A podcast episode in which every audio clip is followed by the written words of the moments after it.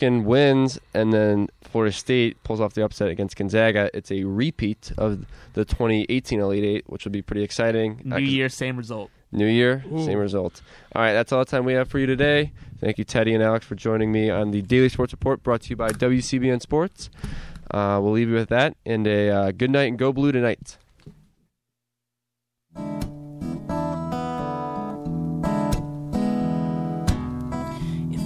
Pandora's box, a box of chocolates, would I know to stay away? I said, Pandora's box, a box of chocolates, would I eat them anyway? Cause every time I have half a mind to leave you, babe, that means I have half a mind to stay. It's Pandora's Lunchbox on WCBN FM Ann Arbor. Good evening, this is Mike. And Pandora's Lunchbox is a show about food and culture every Thursday evening at 6:30.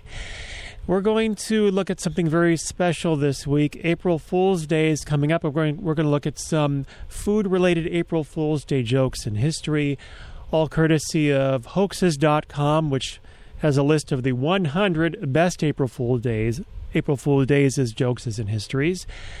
First, I want to draw your attention to their number one selection. Let's get right to it. This is from a broadcast from April 1st, 1957. This was on the very respected BBC News show Panorama.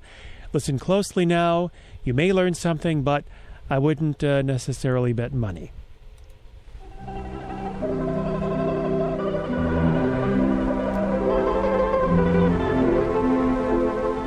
It isn't only in Britain that spring this year has taken everyone by surprise.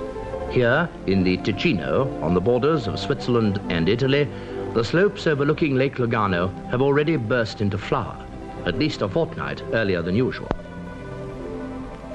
But what, you may ask, has the early and welcome arrival of bees and blossom to do with food? Well, it's simply that the past winter, one of the mildest in living memory, has had its effect in other ways as well.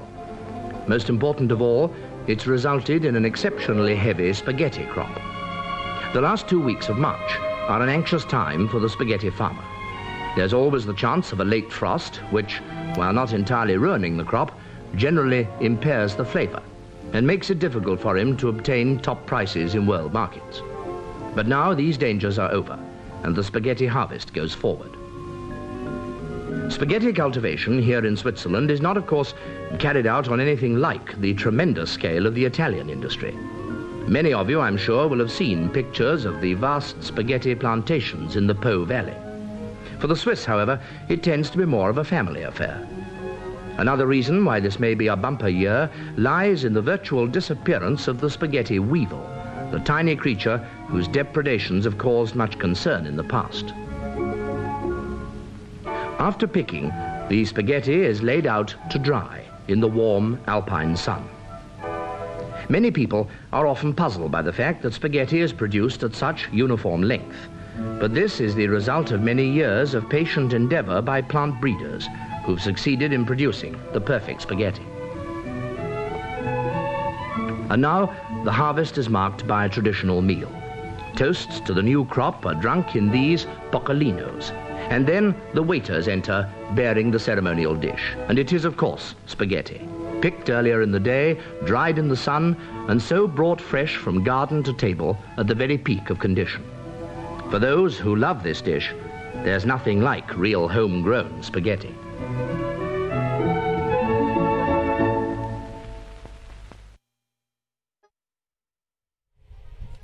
Isn't that lovely and true? It really happened because it was on the respected British television show called Panorama. It must be true because it was on TV, but in fact, surprisingly, the spaghetti harvest was a joke.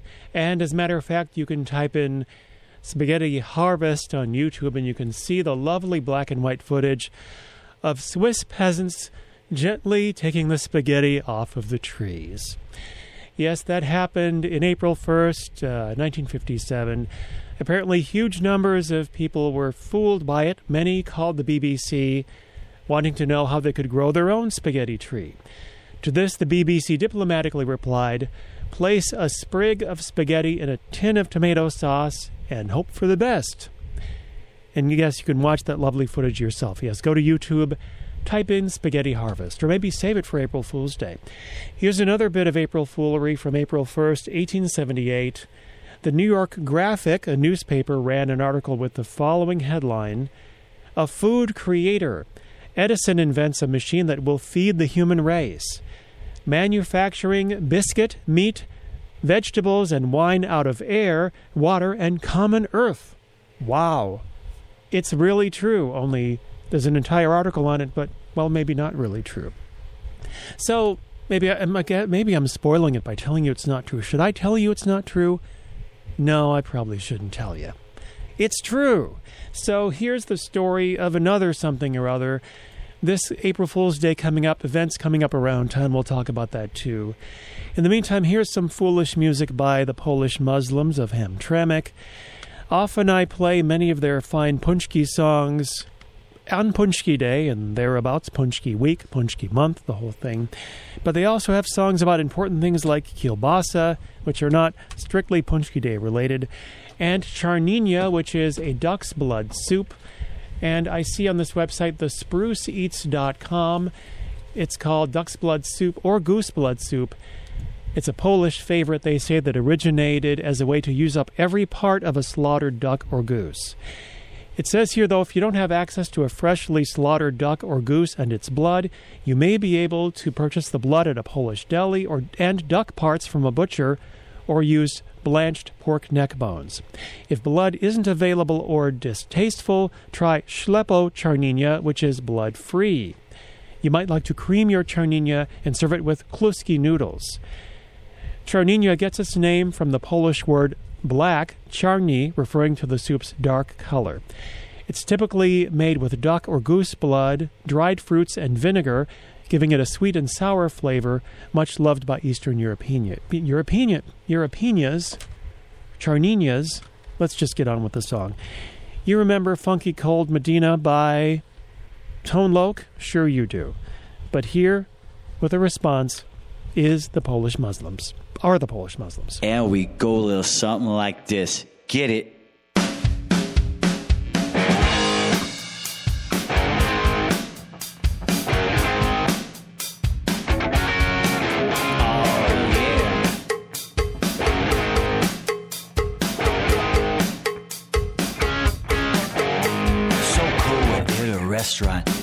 Thirsting for some soup, yeah?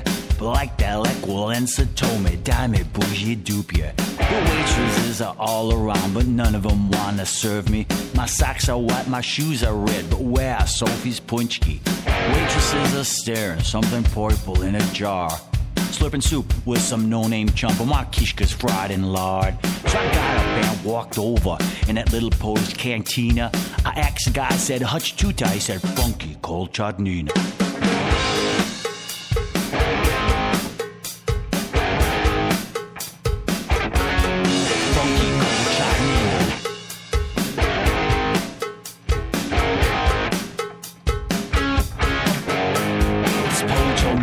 Secret out why he smelled like Vicks. Put a little charnino in your barbecue's bowl and she'll start to fart real quick. It's better than any alcohol or aphrodisiac. A couple of sips of this love soup could make your busha quack. So I gave some to my dog when it began to beg. He licked his bowl, he looked at me, dance a polka near my leg. He used to scratch and bite me, pull it up shakevka shvinya. But now all the poodles come to my house for that funky cold charnina. I got all them dogs coming to my house for the charnina. I got Rin Tin Tin, Lassie, Air Bud, Beverly Hills Chihuahua, Jacqueline Bouvier coming to my house for the charnina. So I to this girl. She said, Jin W, my name's Christina. I said, I bet she'd be good for a go that funky cold charnina. She said, I want some soup. I said, mmm, I'll go get it. And a couple of slurps and a big old, knew that she was with it. So I took her to my crib. I knew it was a con. She got undressed, it was a big old mess. Christina was a mon. So I threw her out. I don't mess around with no Polska Kowalska wiener. You gotta be sure the piney's pure for that funky cold chadita. I know it's the 21st century. But the pine it ain't meant to be.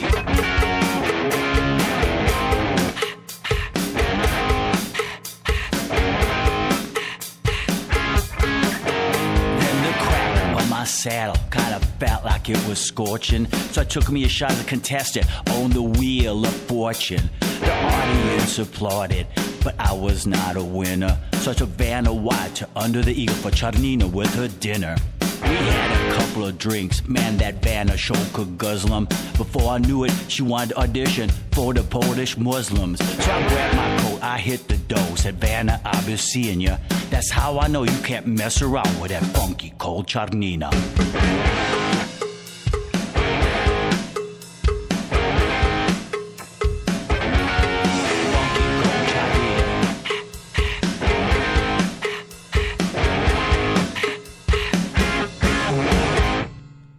We're here for educational purposes, folks, just so you know. That is the Polish Muslims and Funky Cold Charninia. It's about 20 minutes to 7, and at 7 o'clock, it's our Wolf and Face the Music. Lots of great things happening around Ann Arbor, like spring, for instance, right? Meanwhile, the Ann Arbor Festival continues through this Sunday, the 31st. Lots of amazing work narrative films, experimental films, animated films, all kinds of things at the Michigan Theater on Liberty Street. After the film festival, I should mention there's an after party this Sunday at 8 p.m. at Babs Underground from 8 p.m. to midnight. And it will feature a live performance of cowboy microwave music by Elliot Sheedy with a threshing floor stage created by the artist Sofia Caetano. That's at Babs Underground in Ann Arbor, the Ann Arbor Film Festival after party featuring cowboy microwave music. The event is from 8 to midnight, so I'm not sure during what period the cowboy microwave music will be, but with a name like that, I don't think it's something you want to take a chance on missing. There's also going to be a Japan Culture Festival this Sunday. It'll be at the U of M Trotter Multicultural Center, and there will be food, games, and performances highlighting Japanese culture. That's this Sunday from noon to 4 p.m. More and more and more things going on. In the meantime, I want to take a moment to say farewell to a wonderful musical force in many of our lives, Mr. Ranking Roger, Ranking Roger of the English Beat. I loved that band. I still love their music. And Ranking Roger, it's amazing to me when they first put out their first hit, Mirror in the Bathroom. Ranking Roger was only 17. And Mirror in the Bathroom has a reference to Can I Take You to a Restaurant? It's got nice tables. You can watch yourself while you are eating. A food song. They also do a song called Ackee 123, a reference to a wonderful Caribbean fruit. But neither of those had Ranking Roger prominently. So I'm just going to turn Mirror in the Bathroom over to the back of the mirror. And here's Jackpot. Not about food, but good enough. Food for the food for thought, food for the mind. Here is uh, English Beat prominently featuring Ranking Roger. Skank in peace, my friend.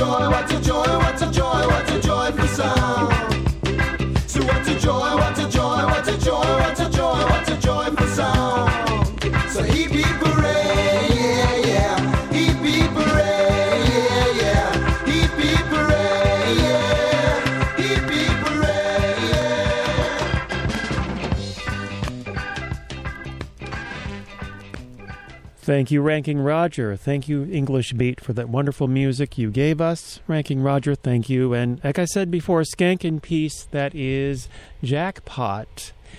It's Pandora's Lunchbox, a show about food and culture. Some events going on around town. Well, there are fish fries all over.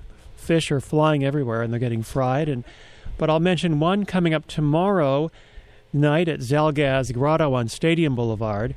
I was struck by the menu listed in the Ann Arbor Observer with the main ingredient being cod loins.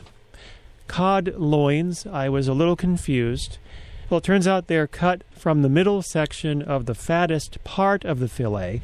They're considered the prime cut. So there you go. That's tomorrow evening starting at 5:30 at the Zal Gaz Grotto on Stadium. Meanwhile, this Sunday at the Traverwood branch of the Ann Arbor District Library, kids pre-K through grade 5 can learn about Poisson d'avril, the April fish, the French version of April Fool's Day. Wikipedia says in 1508, French, a French poet referred to a poisson d'avril, my best French accent, sorry, and that may have been the first reference to the celebration in France. How does it work? Kids pin paper fish to people's backs as a prank, and when the joke is discovered, they shout Poisson d'avril. Just keep that cod loin away from me, and we're good. That's coming up at the Traverwood branch of the Ann Arbor District Library this Sunday. Okay, here's uh, one of the biggest hits I've ever played on this program. This song sold 17 million copies, 16 million of them, 16 million of them alone in Liechtenstein. Here is the biggest hit Gary Lewis and the Playboys ever had. Here is, it's a song about food, wouldn't you know? Doing the flake.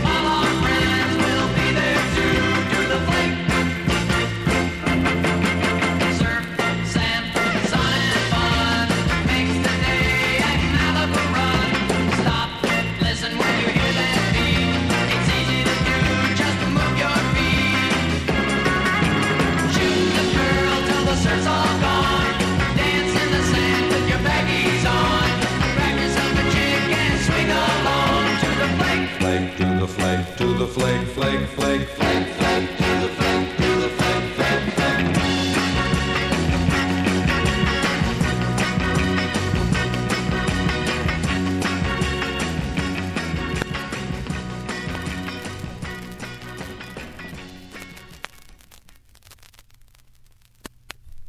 Oh, is that song over? Okay.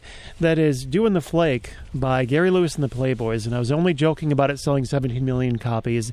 It sold 17 billion copies. That was in 1965. It was the year I was born, and I wrote it. It's April Fool's Day coming up, coincidentally. And uh, let's see, where, where, where was I? Okay, so some more April Fool's Day pranks from hoaxes.com. In April 1st, 1983, New Scientist magazine ran an article about the first successful plant animal hybrid that had resulted in a tomato containing genes from a cow. The cow tomato was said to have a tough, leathery skin and grew discus shaped clumps of animal protein sandwiched between an envelope of tomato fruit. The article had clues that it was a joke, such as the names of the researchers, MacDonald and Wimpy, who supposedly, supposedly worked at the University of Hamburg. But a Brazilian science magazine seriously ran a feature about the new cow tomato combo several weeks later. Oops. Of course, the grand irony is that a company did eventually make an experimental tomato that contained a fish gene. This is really true. That was what they called an antifreeze gene, and I, that really sounds like I'm joking now, but it was an antifreeze gene from a winter flounder. Sounds like an April Fool's joke, antifreeze, but it was real. However, it was never actually commercialized. So, sadly, no cow tomato tomato cows available, at least not now in the studio. Speaking of which, uh, the British supermarket chain Tesco on April 1st, 2002, ran an ad in The Sun announcing the successful development of a genetically modified whistling carrot. The ad explained that the carrots had been specially engineered to grow with tapered air holes in their side. When fully cooked, these air holes caused the vegetable to emit a 97 decibel signal indicating they should be removed from the stove. 97 decibels is about the noise level of a jackhammer, so you know you want to hear that. This is Pandora's Lunchbox, and here's a group called The Fools.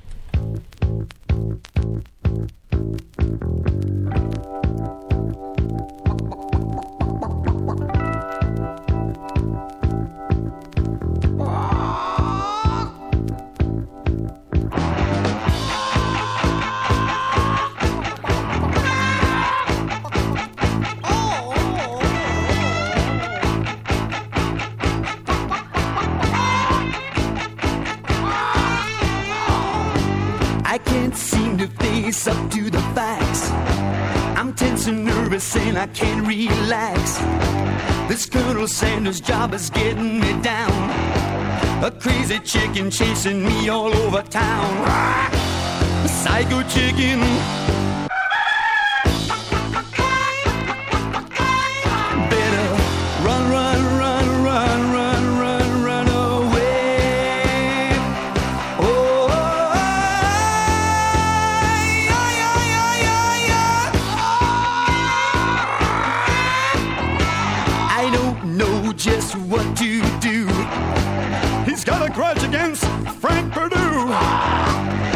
He's a lot, but he's not saying anything. I plucked him once, why pluck him again? The psycho chicken.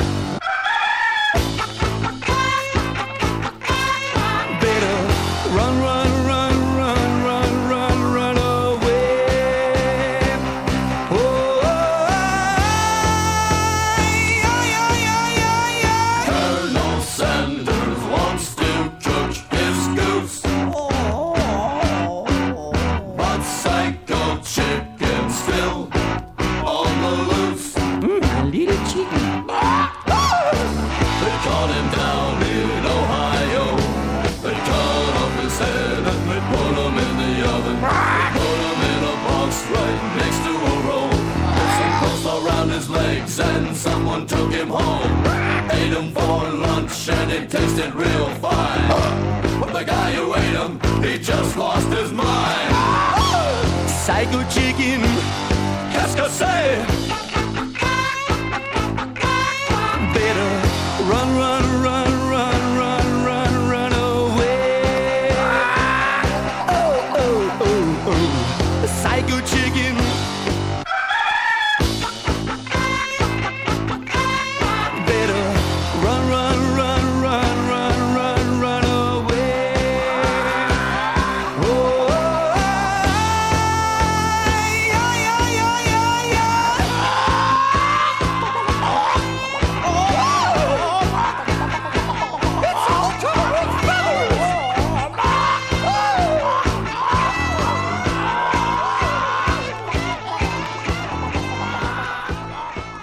Well, that was harrowing. That was the Fools and Psycho Chicken. Thank you. Thank you for that. And wow.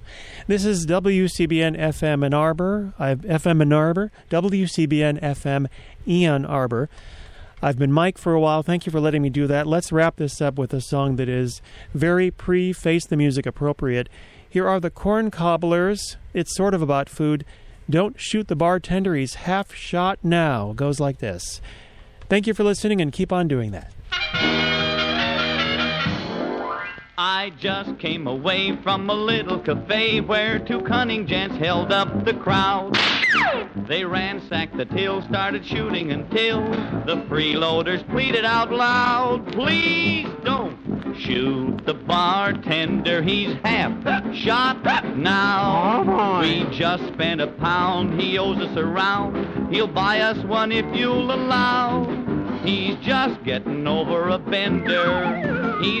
Helpless as Emma the cow. Oh, don't shoot the bartender. He's half shot now.